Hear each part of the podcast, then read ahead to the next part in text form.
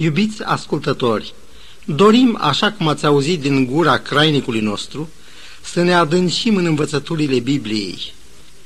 Unii au numit Biblia Cartea Vieții. Este Biblia o simplă carte, o carte cu învățături deosebite? Desigur, Biblia are învățături minunate, învățături neegalate. Ea ne vorbește despre înțelepciunea și puterea lui Dumnezeu. Mai pe sus de toate, ea ne vorbește despre iubirea Părintelui Ceresc. Unii au spus că Biblia este un testament. Potrivit cu timpul când oameni mânați de Duhul Sfânt au scris-o, unii au numit tot ce s-a scris înainte de venirea Domnului Hristos Vechiul Testament și ceea ce s-a scris după Domnul Hristos Noul Testament. Deși această denumire de Vechiul și Noul Testament este ceva convențional, totuși denumirea de testament mi se pare într-un anumit sens cea mai expresivă denumire a cuvântului lui Dumnezeu. Biblia este cu adevărat un testament, căci iată ce spune ea că a dat Dumnezeu fericitilor săi moștenitori. În Daniel 7 cu versetul 27 găsim una din prevederile testamentului.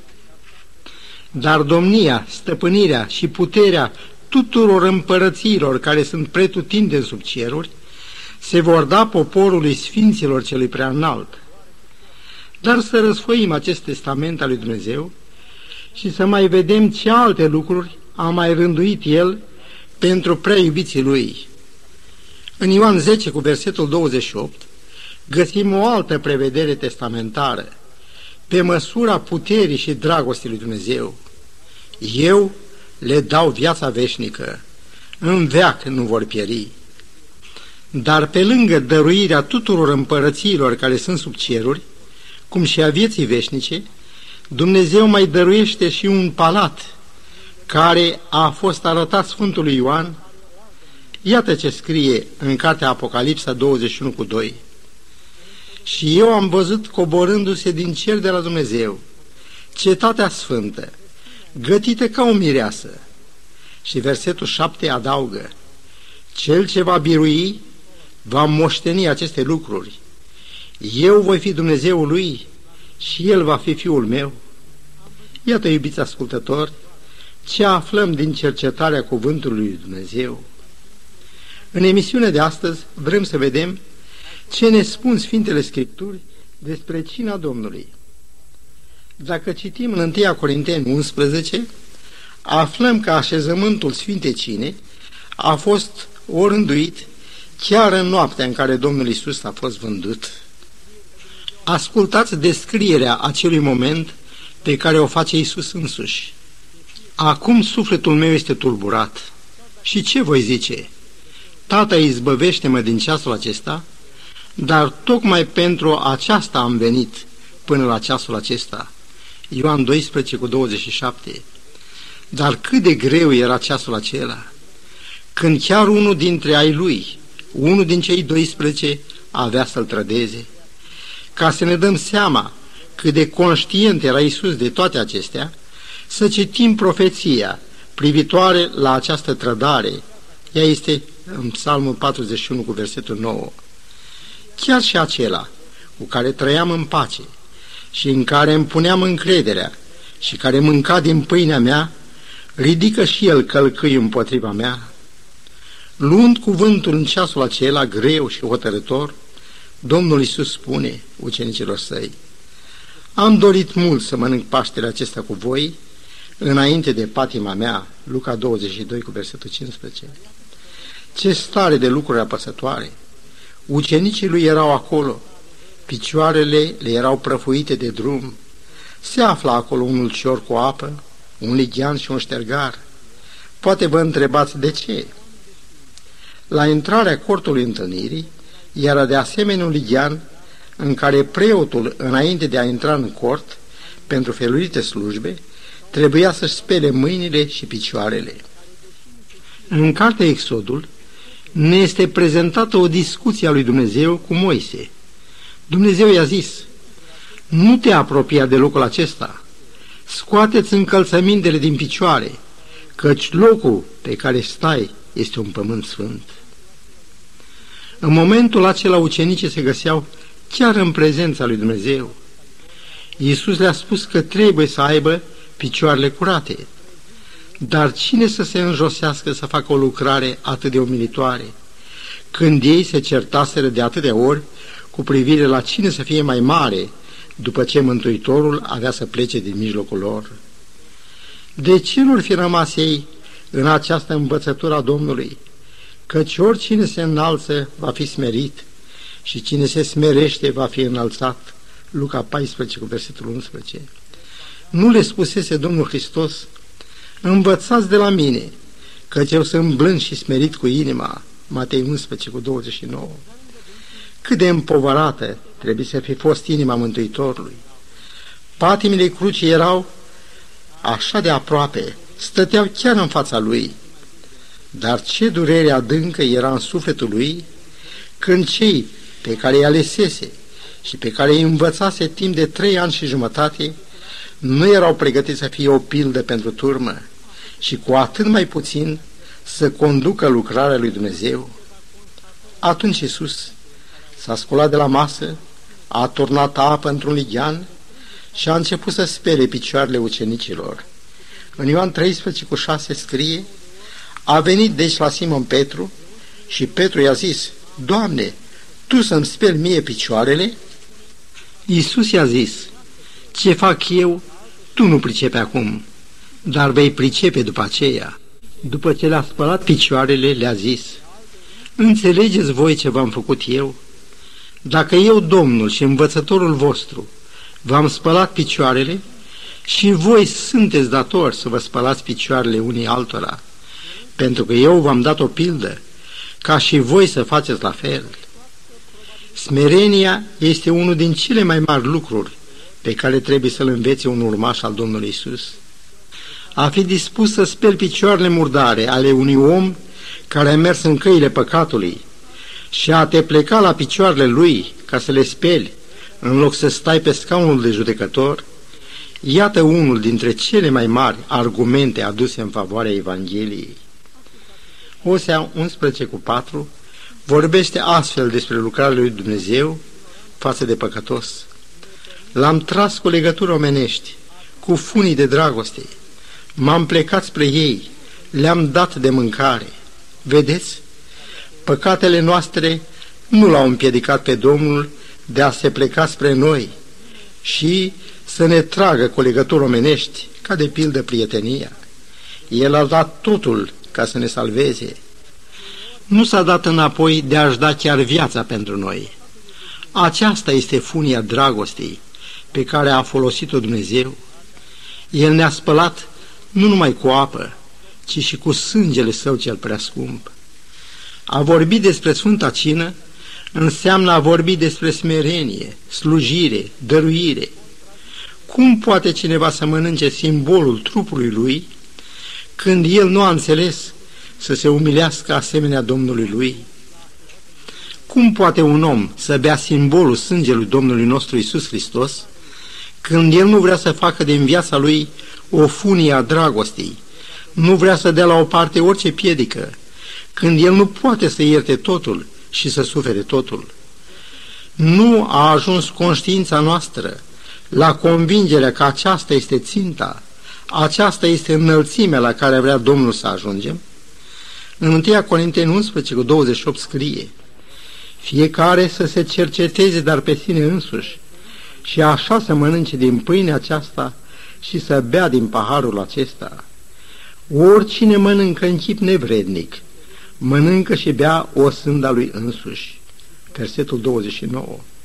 Sfântul Apostol Pavel scrie, sub îndemnul Duhului Sfânt, aceste cuvinte pentru noi. Vă sfătuiesc, dar, eu cel întemnițat pentru Domnul, să vă purtați într-un chip vrednic de chemarea pe care ați primit-o, cu toată smerenia și blândețea, cu îndelungă răbdare. Efeseni 4 cu 2. Dar să revenim la Sfânta Cină, la chipul cum a fost ea instituită. Apostol Pavel declară, căci am primit de la Domnul ce v-am învățat, și anume că Domnul Isus, în noaptea în care a fost vândut, a luat o pâine Și după ce a mulțumit lui Dumnezeu, a frânt-o și a zis, Luați, mâncați, acesta este trupul meu care se frânge pentru voi. Să faceți lucrul acesta spre pomenirea mea. 1 Corinteni 11, versetele 23 și 24. Aceste ultime cuvinte, să faceți lucrul acesta spre pomenirea mea, sunt o dovadă clară că Domnul așează Sfânta Cină în locul sărbătorii Paștelui de până atunci.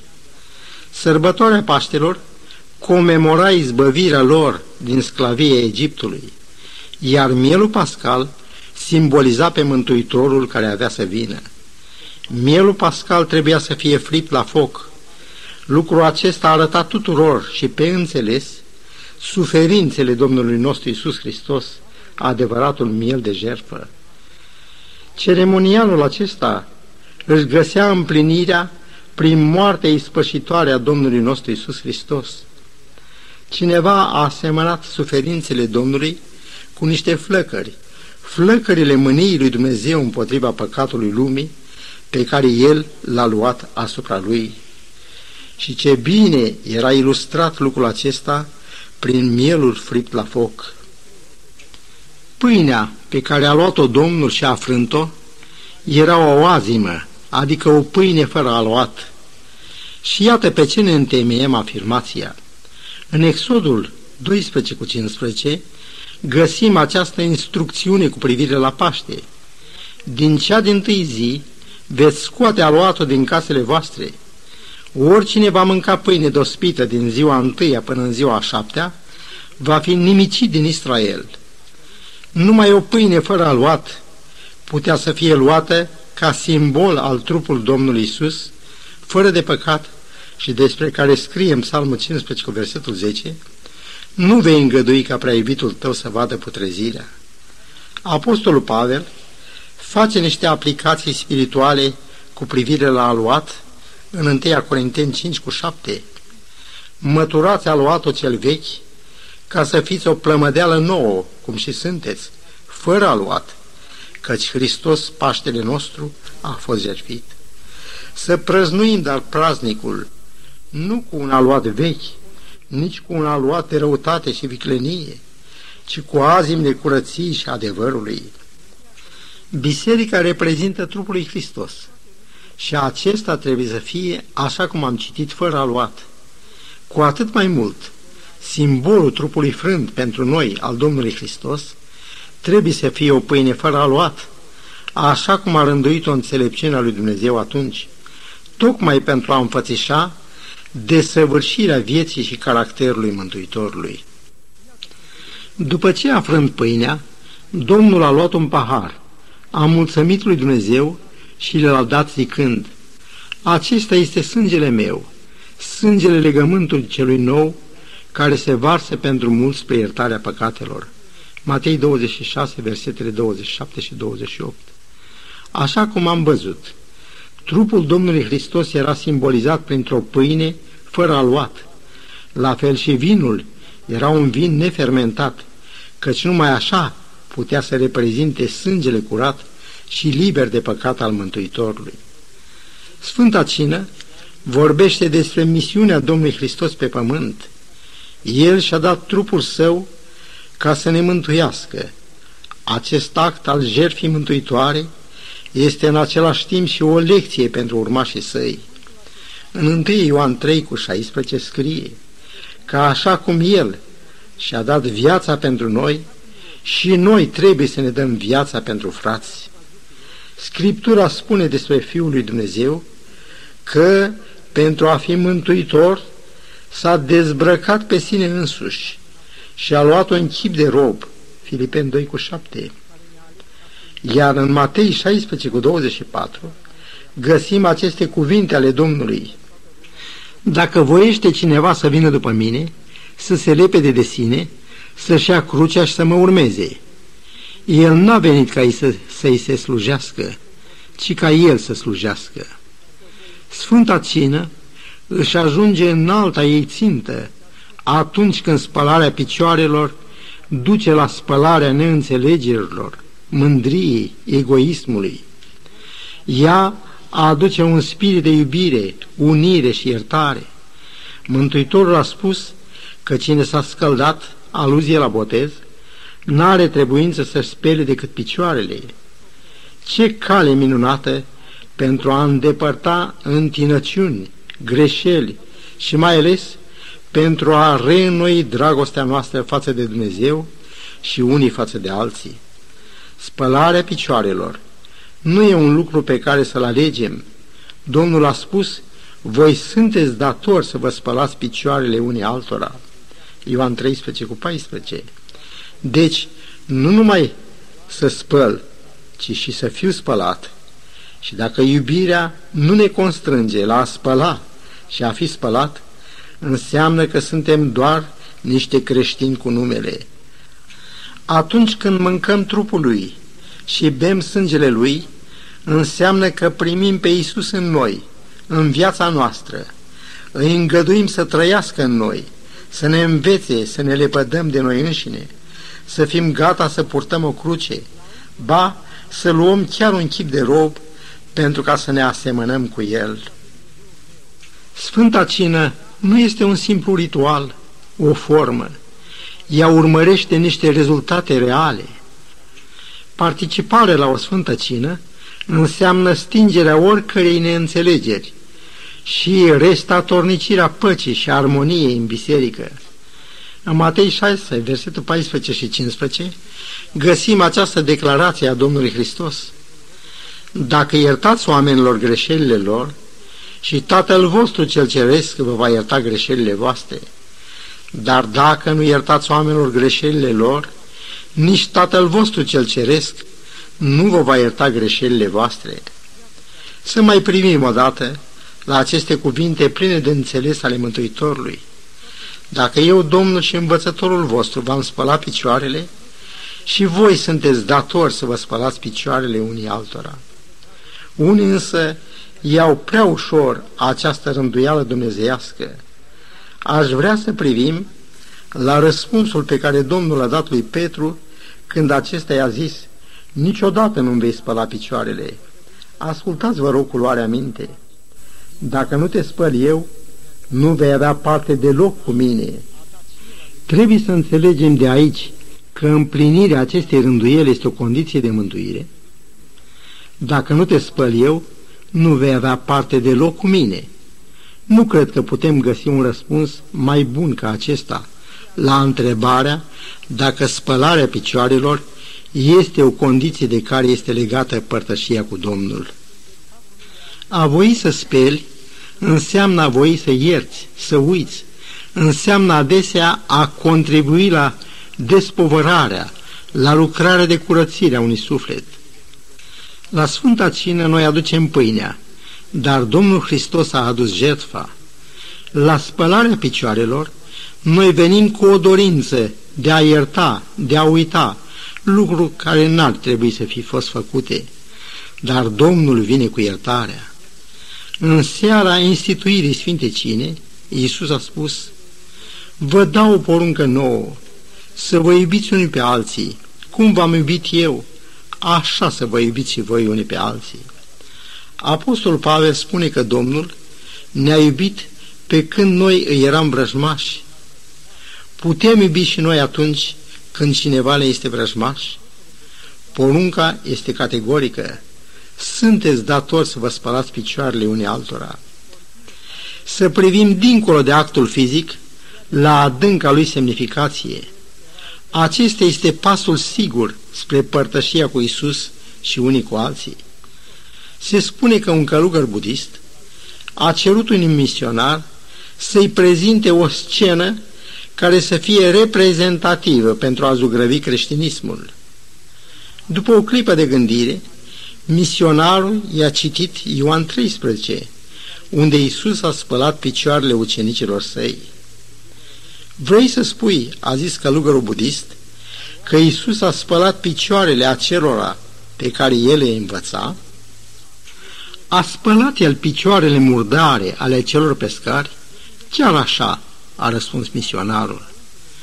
După o clipă de reflexie, călugărul budist a spus, Văd acum ceea ce caracterizează creștinismul.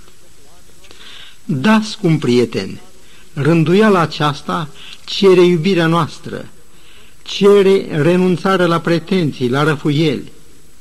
Ea este dovada lepădării de noi înșine și a umblării cu Isus. Neascultarea de învățăturile Mântuitorului, cum este și aceasta pe care am pus-o în discuție, va duce la crudă dezamăgire despre care vorbește Domnul Isus în Matei 8 cu versetele 11 și 12. Vă spun că vor veni mulți de la răsărit și de la apus și vor sta la masă în împărăția cerurilor, iar fiii împărăției vor fi aruncați în întunericul de afară, unde va fi plânsul și scrâșnirea dinților. E ceasul să ne trezim, să ieșim din starea de indiferență față de adevărurile de seamă ale învățăturilor Cuvântului Dumnezeu. Nu de puține ori nu ne plecăm și nu ne supunem la ceea ce cere Domnul de la noi, fiindcă aceasta înseamnă răstignirea euului nostru și purtarea unei cruci. Scumpul meu prieten, dacă ai auzit astăzi chemarea lui Dumnezeu, nu ezita să răspunzi. De dragul tău, Iisus a părăsit cerul, a coborât la noi, s-a plecat spre noi pentru că ne iubea. Nu s-a dat înapoi de la nicio umilință. Mântuirea noastră e tot ce a căutat El în lumea noastră. A muncit cu sudor de sânge la salvarea noastră și cu o răbdare dumnezeiască, El așteaptă ceasul când să vii la El hotărât să faci tot ce a zis El.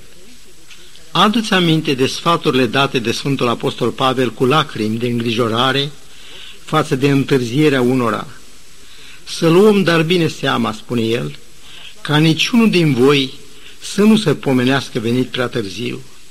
Prietenul meu drag, nu ezita, nu lăsa pe Iisus să te aștepte, gândește-te la mântuirea ta și la veșnicie. Să încheiem cu o rugăciune. Tatăl nostru care ești în ceruri, cu bucurie și recunoștință venim să ne închinăm înaintea Ta.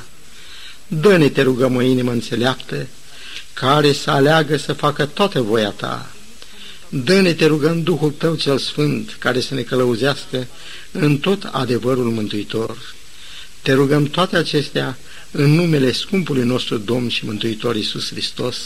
Amin.